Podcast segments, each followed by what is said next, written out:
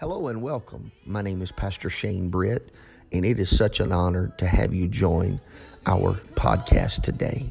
I pray that you will find something uplifting and encouraging in the word you are about to hear.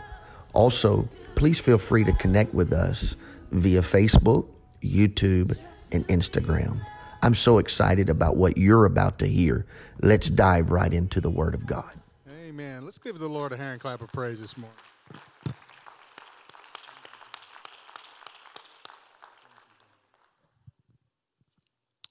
If you don't mind, I'd just like to open uh, this uh, lesson with a word of prayer this morning.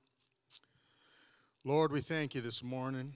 We pray your angels around this place, and we pray that you dispatch angels to the four corners of this, this sanctuary, God. We pray that you touch our hearts, touch our spirit and our souls, God. And we pray, Lord, that you find a lodging place somewhere in our hearts, God, that we may be transformed by the renewing of our minds, God. In Jesus' name we pray. Amen and amen. Well, I'll tell you, I've been enjoying these lessons lately. My gosh, there's all kinds of people here this morning, brother. Praise God. I've been enjoying these lessons uh, this uh, this quarter, and Brother Paul did a fantastic job. Everybody does a fantastic job, but man, the last couple, Brother Brother Jones, Jake Jones, the same uh, section of these lessons, and man, I just been been blessed, honestly. Today I'm going to be teaching on disciplines of a disciple. And I'm going to be reading out of Matthew 6, verses 1 through 18. And I'm going to be doing a lot of scripture reading today. But uh, I think it necessary to read these scriptures just so we can get and understand what the Lord is trying to tell us today. Amen? And I'm only going to try to say that one time today.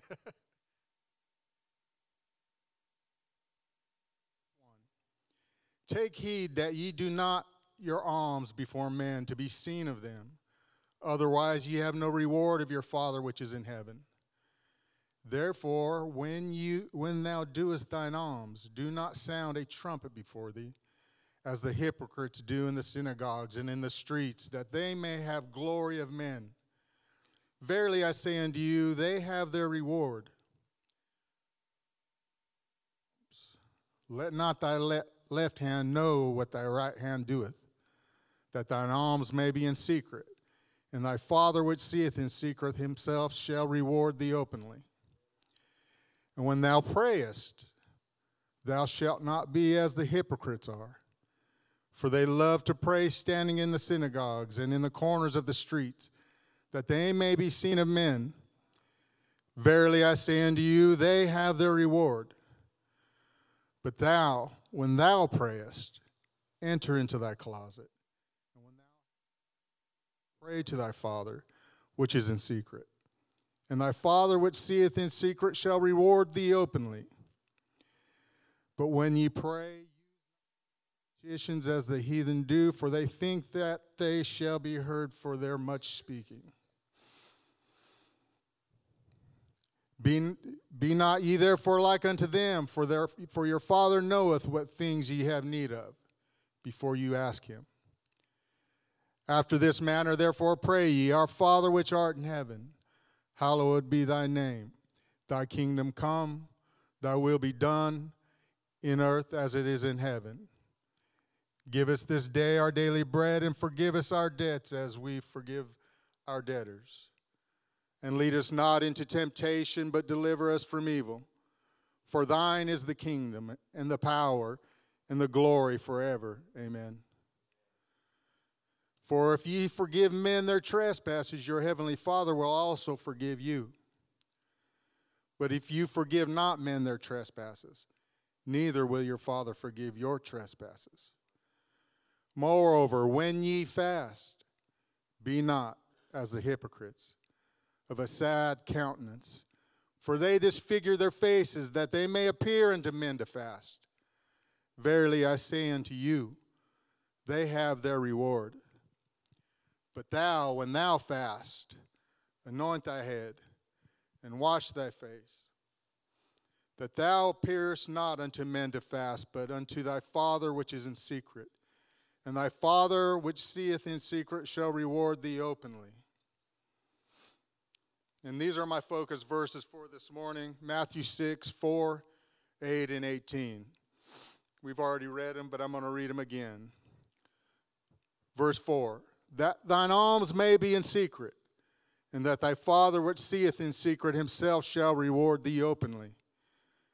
Verse 6, I said 8, either way. But thou, when thou prayest, enter into thy closet, and when thou hast shut thy door, pray to thy Father, which is in secret. And thy Father which seeth in secret shall reward thee openly. In verse 18, that thou appearest not unto men to fast, but unto thy Father which is in secret. And thy Father which seeth in secret shall reward thee openly. Amen. A bivocational pastor was working for a small local health clinic. Since he was in a remote area, good paying jobs were scarce.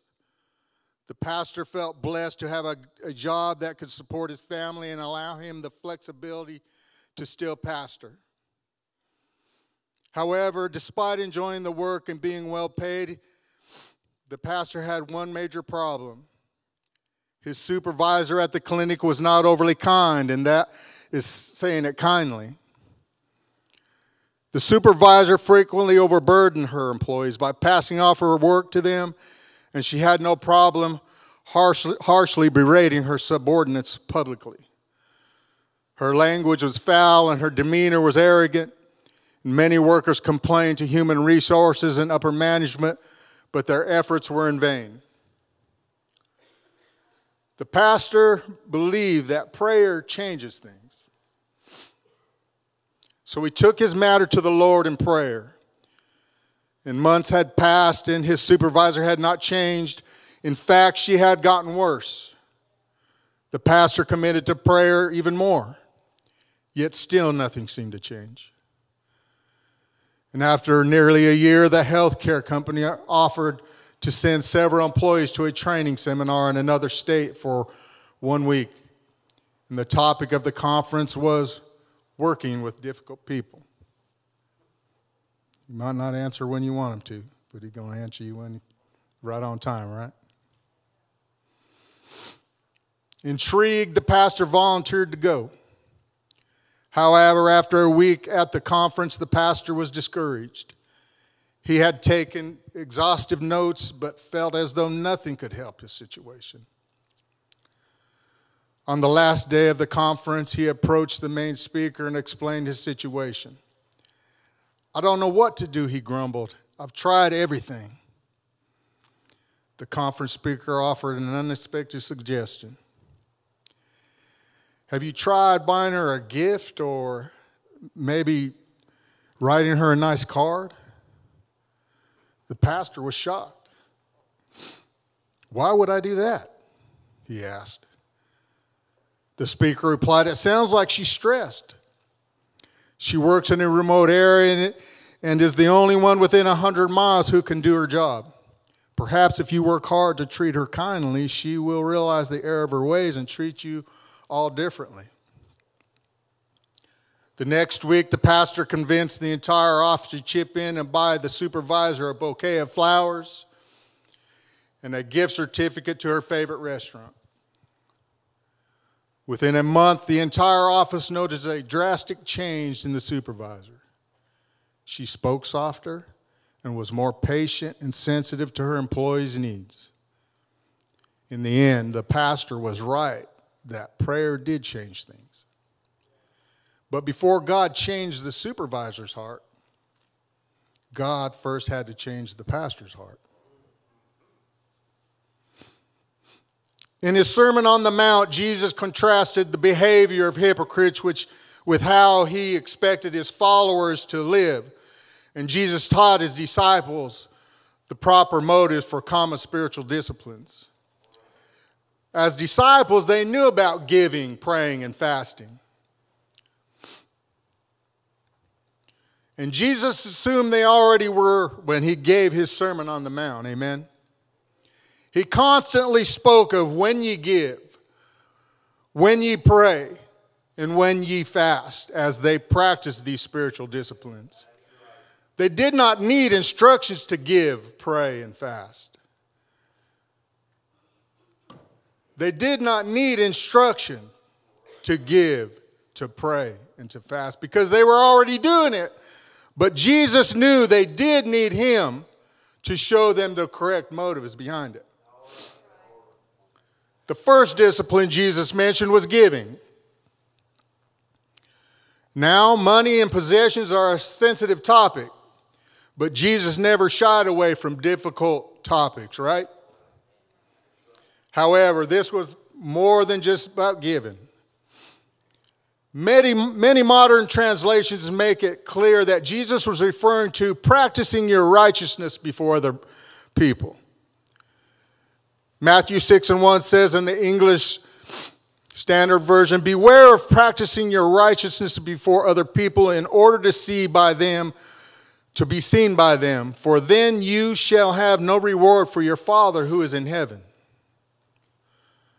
The practice of giving alms was traditionally associated with charitable donations to the poor and to the needy.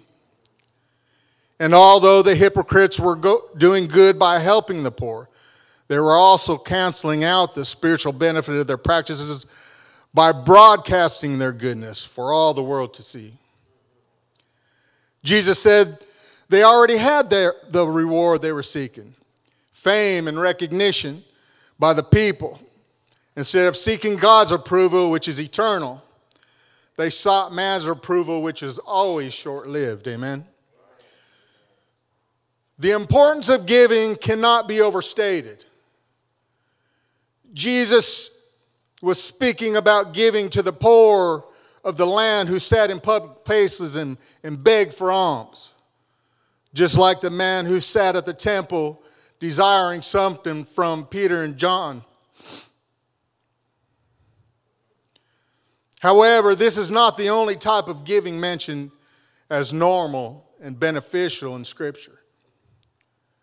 Many believers in the book of Acts sold their possessions and gave gifts to the church to benefit the entire church body. Acts 2 44 through 45 says, And all that believed were together and had all things common, and sold their possessions and goods and parted them all to all men as every man had need. And also in Acts 4 32 through 37, it says, And the multitude of them that believed were of one heart and of one soul. Neither said any of them that aught of the things which he possessed was his own, but they had all things common. And with great power gave the apostles witness of the resurrection of the Lord Jesus and gave grace upon them all. Neither was there any among them that lacked, for as many as were possessors of lands or houses sold them and bought the pro- and brought the prices of the things that were sold and laid them down at the apostles' feet. And distribution was made unto every man according to his need. 36. And Joses, who by the apostles was surnamed Barnabas, which is being interpreted the son of consolation, a Levite, and of the country of Cyprus, having land, sold it, and brought the money and laid it at the apostles' feet. Church leaders also received a special offering, offering during famine time. In Acts 11, 27 through 30, it says, And in these days came prophets from Jerusalem unto Antioch. And there stood up one of them named Agabus, and signified by the Spirit that there should be great dearth throughout the, all the world, which came to pass in the days of Claudius Caesar. Then the disciples, every man according to his ability, determined to send relief unto the brethren which dwelt in Judea, which also they did, and sent it to the elders by the hands of Barnabas and Saul. And just like the present day church, they gave in response to natural disasters. And, And it was common for churches to support pastoral ministry financially as well. 1 Corinthians 9 13 through 14 says, Do ye not know that which minister about holy things live of the things of the temple? And they which wait on the altar are partakers with the altar. Even so hath the Lord ordained that they which preach the gospel live of the gospel. 1 Timothy 5 17 through 18 says, Let the elders that rule when be counted worthy of double honor, especially they who labor in the word and doctrine. For the scripture saith, Thou shalt not muzzle the ox that treadeth out the corn, and the laborer is worthy of his reward. Giving generously was normal for all, for all New Testament churches. It is impossible to be apostolic, living as the apostol, ap, ap, apostolics did. Sorry. It's impossible to be apostolic, living as the apostles did, without giving generously. As we mentioned in the beginning of this portion, money and possessions are a hard topic, especially in this 21st century culture. We live in a time where greed runs rapid. And mind you, it's not money that's the root of all evil, but it's the love of money. I think it's safe to say that the love of money, the things in the world, and strong personal desires keep men and women at bay from the blessings of God. And again, the importance of giving cannot be overstated. And remember this one thing giving is not just what you do, but giving is who you are. Just the act of giving is not enough. Jesus taught it, it is possible to do the right with the wrong moment, wrong motive. Giving with a pure motive demonstrates and grows our faith and trust in God. When we give faithfully, consistently, and sacrificially, we grow in our trust in God as He continues to supply every need. Amen. And I'm just going to testify, give you, I mean, it just hit me at this at this juncture here. I remember we were having a it was years ago we were paying off a, a church the land note I think it was. And the leaders were brought together and this is what we owe and and we were making a sacrificial offering to pay this land off. There was many of us that did it. So my wife and I prayed about it, and and I remember.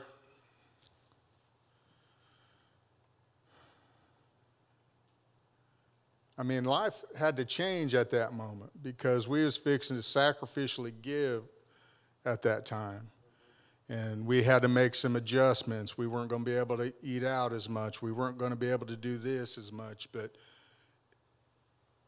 God's kingdom was important, is important, and it was important to us then. And the furtherance of it. And I thank God because look where we are today. But uh, I remember I was at work one day and and and I got a call from her. My, if you know my wife, she's not a worrywart. She she don't stress like I do. But she called me and she was stressed, and I'm like, "What's going on?" She said, "I need to talk to you." And I said, "All right. Well, what's up?" She's like, "I'll, talk to you when we get home." I said, "Okay." So I got home, and I'm like, "Man, you could have told me that when we got home. Now I'm be tripping all day long." So I got home, and I said right away I'm like, because I'm just that person. What do we? What, what you got? What do you got to tell me? She said, uh, oh, "Let's eat dinner first. I said, "Oh no, ma'am. We going you gonna tell me what's up? Let's sit down and talk." She said, "It's finances," and I'm like, "What's going on?" She said, I don't understand it, but she said, my wife is budget minded. She's got a budget. Boom, boom, boom, boom. I mean, she knows that. It's unreal. Please believe me. And I'm like, I'm really freaked out now because she goes by a budget. She's like, she said, I haven't checked it lately, but I looked and she said, we got more going out than we got coming in. I said, How is that possible? She said, I don't know. She says, I'm scared. I said, and par- paranoia and fear started settling in, and I could feel it, brother. And I said, Whoa, the Holy Ghost quickened me. I said, Okay. I said, Okay. I said, Let me ask you a few questions here. I said, Have we missed a house note? She said, No. I said, Have we missed a car note? No. Have we missed a meal? She said, Well, we've adjusted and we've done this, and uh, we don't eat out as much, but no. I said, Okay. And the scripture came to me. When the Lord told David, he said, David said he was going to count his army, the men. And God said, Don't count them. And, and David said, I'm going to count them anyway. And he went out and counted the men. And then David was stuck with a dilemma there. He lost a lot of men because he disobeyed God. So when, I, when that scripture came to me, I said, Paula, I said, uh, I, I'm just going to tell you. We had like six months to go on this, brother. We was only six months into it. We went for, we had this going for a whole year. We planned this for a whole year. We were only six months into it. I said, Paula, don't you look at that one more again. I don't want you to look at that one more time. She said, What? I said, Just listen to what you're saying. God has got this. He's providing for us because we are sacrificing. We're making a sacrifice for the kingdom. He's taking care of us. It doesn't matter. It doesn't matter if we got more going out than we got coming in because God's gonna, God's gonna take care of us. And I'll tell you what, it was about 11 months, 11 months into it, she came to me, she said, baby. I said, what? She said, she said, we, we already got this paid off. I said, well, I thought we broke it down for 12 months. She said, I don't know, but it's paid off. What do you want to do? I said, we're going to keep paying. I mean, come on. The Lord took care of us. And I, I tell you that to say, if you just purpose in your heart to do what God wants you to do, He's going to take care of you. I can't explain it, I don't understand it, but God is faithful even when we're not faithful. Amen. He will supply every need, He will take care of you. I'm telling you, it's not just the church folk that understand. We got people that don't even know God, Brother Weaver that give faithfully to God. And why are they blessed? Because they know, they understand if I give, if I give to the church, if I give to the poor, if I give to the needy, God's going to take care of me.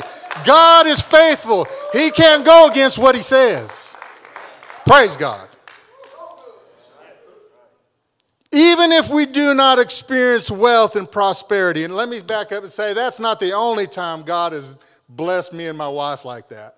I can tell you numerous times where God, I'm like, I don't know what's going on here. He'll do it. And I know there's others in this church that's got the same testimony. Amen. Even if we do not experience wealth and prosperity, God will provide for every need.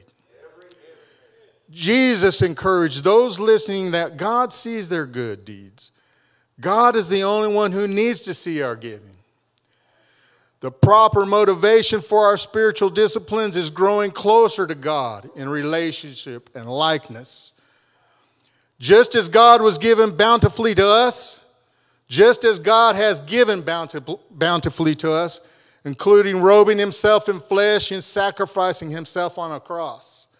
We are to imitate him by giving selflessly to others. The principles of giving are closely related to the principle of sowing and reaping. Paul penned these words. But this is I say, this is, uh, I'm sorry, 2 Corinthians 9 and 6. But this is I say, he which soweth sparingly shall reap also sparingly, and he which soweth bountifully shall reap also bountifully. Every man according as he purposeth in his heart. So let him give, not grudgingly or of necessity, for God loveth a cheerful giver. The English Standard Version says it like this not reluctantly or under, compul- under compulsion. Those who give because they feel obligated will not receive blessings for their giving. Giving is a privilege. We have to honor the Lord and bless others. Giving should not be reviewed as a burden, but as an opportunity. We should purpose to honor the Lord through regular, generous, joyful giving, and then note the changes it makes in our lives. Amen. The book of Luke 6:38 says, "Give, and it shall be given unto you, good measure, pressed down and shaken together and running over, shall man give into your bosom. For with the same measure that ye meet withal, it shall be measured to you again." Amen. Malachi 3:10 says, Bring ye all the tithes into the storehouse, that there may be meat in mine house. And prove me now wherewith. And prove me now wherewith, saith the Lord of hosts, if I will not open the windows of heaven and pour you out a blessing that there shall be, not be room enough to receive it. And that's the truth. I, I remember last year I was talking to Brother Sparks and uh, we both were, we was talking to each other because we were so bowed up with work, brother Britt. And I'm like, man, I'm so tired, and, and and, and it hit me. It hit me. And see, if I will not open the windows of heaven and pour you out a blessing that there shall not be room enough to receive it, I was like, man, I got more. He's like, I got more work. telling you, God don't lie. He can't, he can't go against what he says. This is scripture, people. It, it's real. I've experienced it, and there's many others in this, in this uh, sanctuary right now that have experienced it. Jesus also assumed his followers would be praying because he said, When thou prayest. Although many people sincerely desire to pray, many are not sure where or how to begin. Jesus first addressed underlying motivation, motiv- motivations behind prayer, helped reveal the purpose of prayer, and then gave us an example of prayer. The Lord's Prayer is a helpful template for believers learning how to pray. Believers just beginning to pray would do well to use the prayer as a starting point as they grow more comfortable speaking with God on a regular basis. Prayer is communication with God. And for any relations to thrive, there must be healthy communication. God speaks to us through His Word, but He also speaks to us through time we spend in prayer. It's an intimate relationship. What good would me and my wife, I mean, what good would my wife and I's uh, marriage be if, Brother Paul, I got up every morning, didn't say a word to her, went to work, come home, she didn't say a word to me, and we just went about that. About every two or three days, we spoke to each other. Hey, baby, I love you, huh? What? It's an intimate relationship. Takes work. Marriage takes work.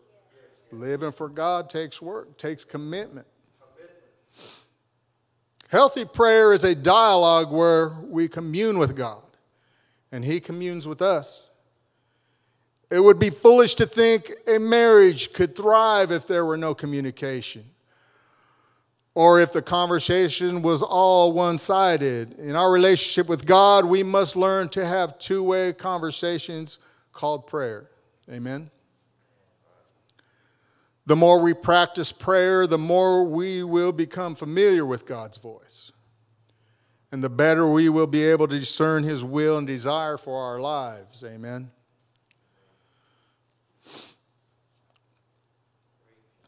Since prayer is communication with God, prayer is an intimate practice.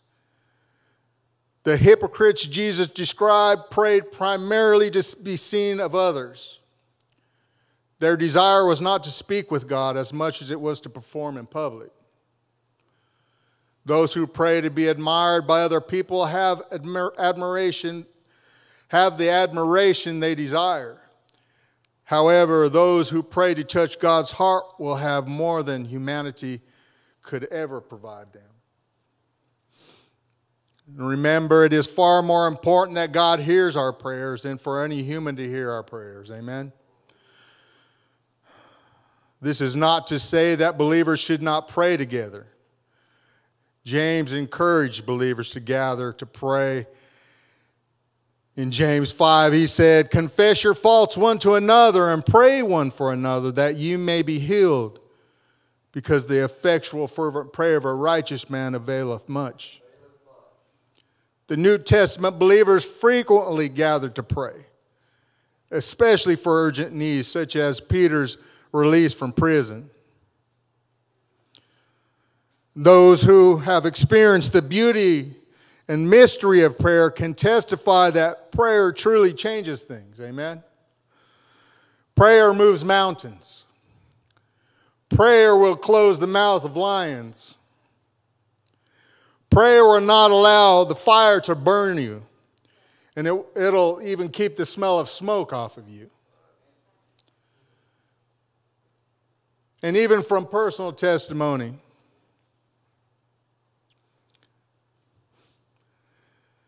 I remember, well, just remember this. He may not come when you, when you want him to, but he's always going to be on time. Always going to be on time. Man, I had, I've been searching for my dad for all my life. I'm fixing to be 53 years old. I met him five years ago, maybe six, maybe. I was 47 years old when I told, I, I was 47 when I told my wife, man, I'm done with this. So I guess do the math real quick. I said, I can't do this anymore, man. This is just way too depressing. She said something to the fact of uh, my wife, just one more, let's try one more time. And I'm like, man, I am done with this. And, uh, and I can't remember where I got it. I, I received one of those DNA, uh, the uh, ancestry, yeah, the ancestry kits. And uh, so I called Brother I because he, he's got a similar background. I said, Hey, Brother I said, I got this kid. I said, What do you think about this? He said, Man, I've heard good things about it. And I'm like, Yeah, whatever. and so my wife, just because she's my wife and I love her, I, I listen to her. So I spit in this little cup and I sent it off. And and it was weeks later, I, man, I received these hits on, and I'm like, what in the world, man? I got all these people all around the world. This is crazy. Man, I got all kinds of family. But, you know, I didn't see nothing in there that would say my dad. Like I said, you know, the Lord, He may not come when you want, want Him, but He's going to be there on time. So I found this one. She, it was like a second cousin, but she was an oddball out of all of all the hits I had. So I told my wife, and we had, I was in my office, we had this big old family tree. I had sticky notes. It was crazy. And uh, I said, uh, show, I told her about this lady, and we looked at her stuff, and she's like, Well, let's call her. And I was like, No, I'm not calling her. I said, I'm a little bit, I have to be sure. She said, Let's call her. I said, I'm not doing it. I said, Paula, don't you do it. Don't you do it. She don't say nothing. So I had come to praise practice, praise team practice, and uh, yeah, I know. I was on the praise team at one time. but uh, but anyway, I, I, I was on my I was on my way home, and I and I got a I got a call or something and I was like, Paula, I said, somebody's calling me from Nevada or somewhere, uh, or somewhere over there. I said, I don't know anybody lives there. Answer it. So I answered the phone. Hi, Chris, this is so and so. And I looked at Paula and she's like, I'm like, oh. So, uh, yeah, that's my wife. So uh, anyway, she this lady leads me to some uh, some people in Wyoming, and so I start Facebook and I start stalking these people. I'm like, man, I don't know, this might be legit. I was like, all right, here's the lady she was talking about, Lorraine. She said that was her cousin because she went through the similar thing, so she was helping me out. And uh, so I said, Paula, this if this is so, if this family tree and everything is legit, this would be my aunt. And she said, Let's call her. I said, No, I have to make sure. She said, Okay. So I'm going to Arkansas to visit brother and sister I, and Paul is going to Mississippi to see the Grands. I had I was going to do some work over there with them, and so I went over there, and uh, I get a call from my wife. Guess what? I said, What? She said, I reached out to that lady. I said, I told you not to. She said, I know, but it sounds good. And I'm like, so anyway, through all that, I say, God answers prayer. I searched for this man all my life. And God is faithful, even when you're about ready to give up. I met this man about five years ago, and it was like overnight that it was overnight when we talked to my Aunt Lorraine and we traded pictures. And I and, and I and I called, I'd sent a letter to this man that I never met, saying, I, I don't want nothing from you. I just, I just want to know you. I just want to get to know you. And I said, It's in the Lord's hands now. If, th- if this be it. And so he called, his wife called me, and I spoke to this man for the first time. I was like a child talking to this man. It's kind of humorous. But anyway, we swapped some things, and he says, You know, my, my mama was a Cordova. I said, Oh, wow. He's like, Yeah. I said, Well, that's okay. We might be cousin dad. You might be my cousin daddy. he laughed. He said, Yeah, that's a possibility. but anyway, we, we hit it off like that. It was great. And uh, what do you want to do now? I said, I, I want, I want to get a DNA test. I would, I'd love to do that. He said, I'll pay for it. I said, No, I'm, this is my journey. I'm going to do it. So I paid for it, and it came back. He calls me. He said, Well, I said, Yeah. I said, I guess you're my daddy. yeah, what do we do now? So we went on Father's Day that year. Me and my wife got on a plane, and of course, my wife. She's truly an angel.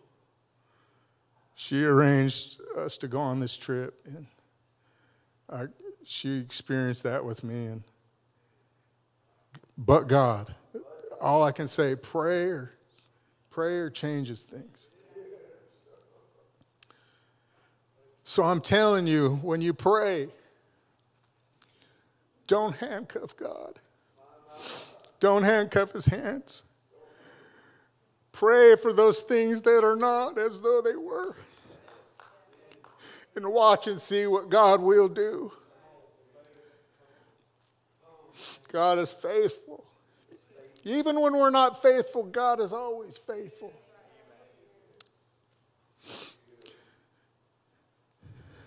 But most of all, prayer draws us closer to God, helps us better discern His voice, transforms hearts, changes circumstances, and results in countless and indescribable blessings. Amen. Perhaps this is why Paul encouraged Christians to pray without ceasing. Discovering the power of prayer should draw us to live a lifestyle where prayer is common and frequent. The true story of the bivocational pastor and difficult supervisor testifies that continual disciplined prayer will draw us closer to the Lord. Prayer changes things, but prayer first changes the heart and mind of the person praying. Those who do not allow prayer to transform them and continue to pray selfish prayers ask amiss when they pray. James 4 and 3 says, Ye ask and receive not because ye ask amiss, that ye may consume it upon your lusts. The wise believer does well to approach prayer with humility and servitude, not presumption and arrogance. Even Jesus concluded a prayer with, Nevertheless, not my will, but thine be done. Amen. True humility in prayer recognizes the superiority and sovereignty of God, the insufficiencies of human wisdom and knowledge, and the importance of being formed into God's image. Through humble and consistent prayer, we can daily draw closer to God. And the final discipline Jesus mentioned in this section of the Sermon on the Mount was fasting. Everybody loves fasting. My, my wife loves fasting. I'm just going to tell you that. That woman right there is a fasting machine. My gosh. Fasting is mentioned multiple times in the Old Testament. Moses fasted 40 days and 40 nights while spending time with God on Mount Sinai. The Day of Atonement called all the congregation to afflict their souls often in reverence to fasting. Jewish in the rabbinical tradition called for even more fasting. However, fasting had become such a commonplace that the people had forgotten its purpose. And again, Jesus assumed his followers were already fasting, so he simply set out to correct their motivations. Of the three disciplines, fasting might be the most uncomfortable because it goes against our basic biological instinct to eat. Fasting is uncomfortable and undesired, amen.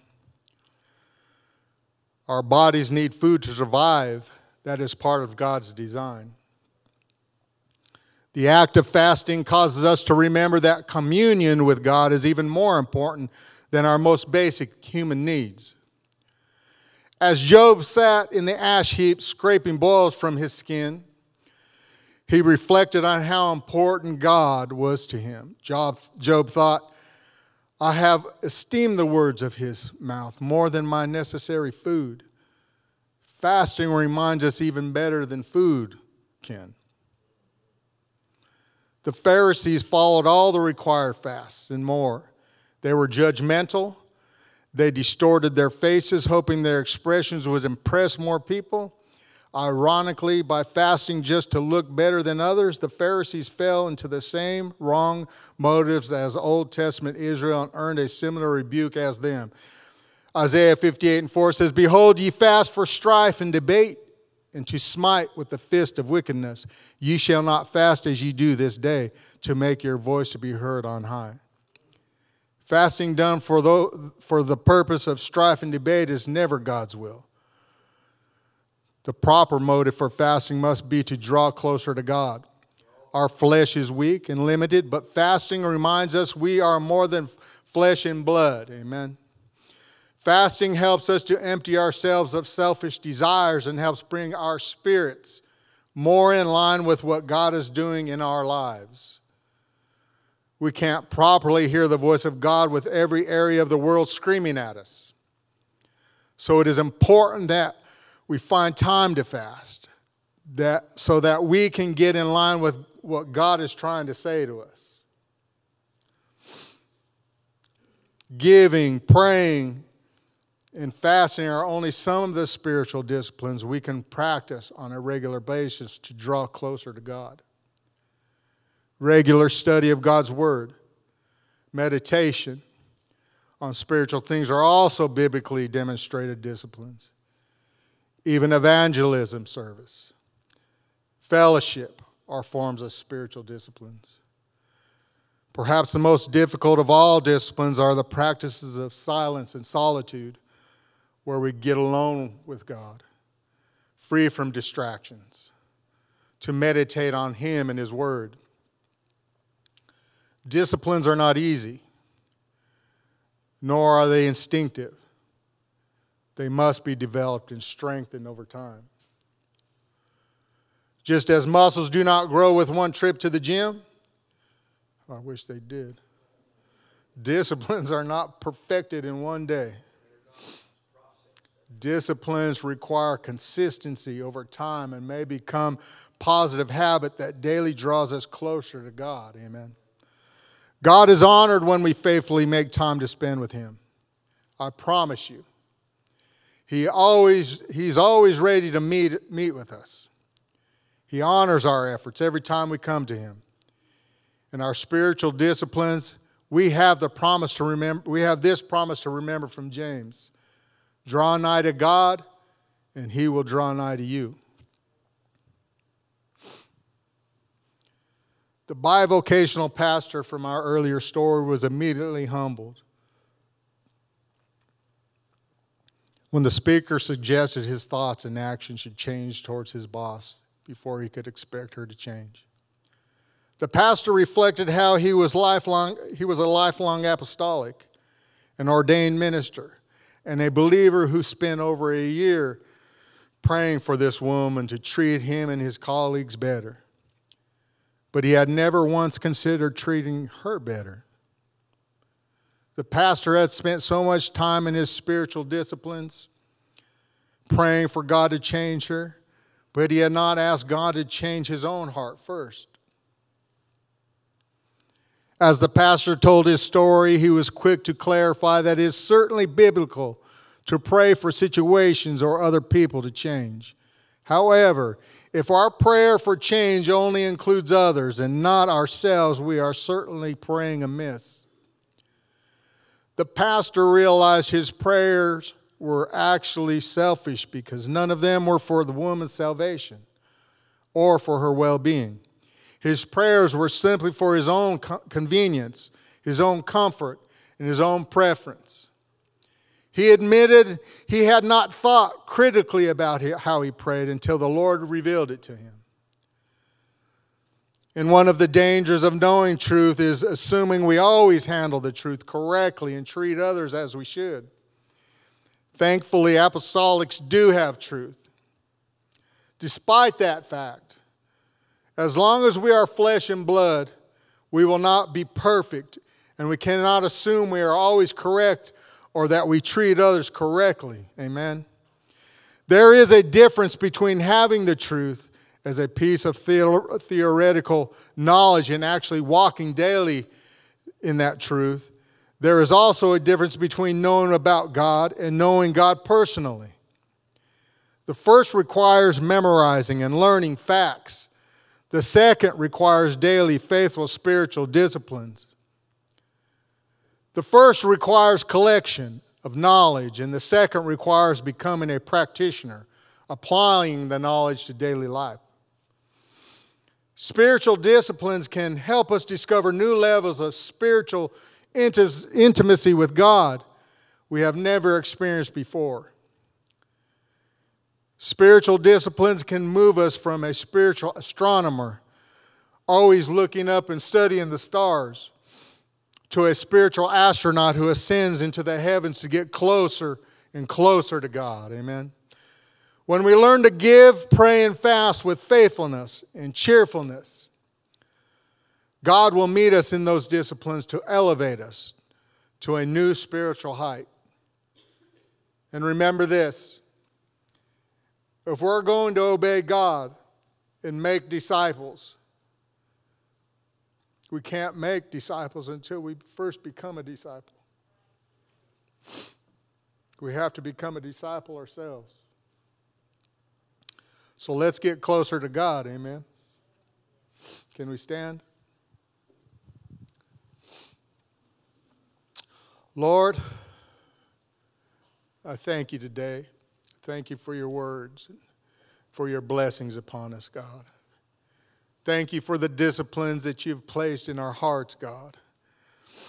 And I pray that you help us see those disciplines, God, that it helps us and transforms us into your likeness, God. Thank you so much for your blessings, God. We ask that you bless this day, bless the coming service, and Bless our people today in Jesus' name. Amen. Have a few minutes to fellowship.